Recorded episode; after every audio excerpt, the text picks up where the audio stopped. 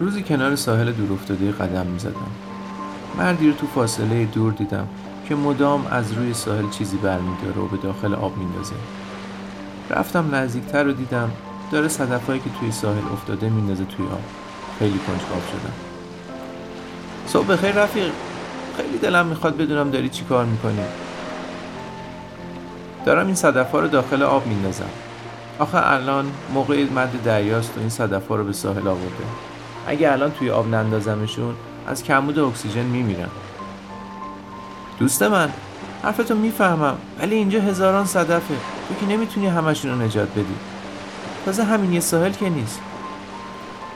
مرد دوباره یه صدف رو برداشت و انداخت به با لبخند گفت ببین برای این صدف اوضاع فرق کرد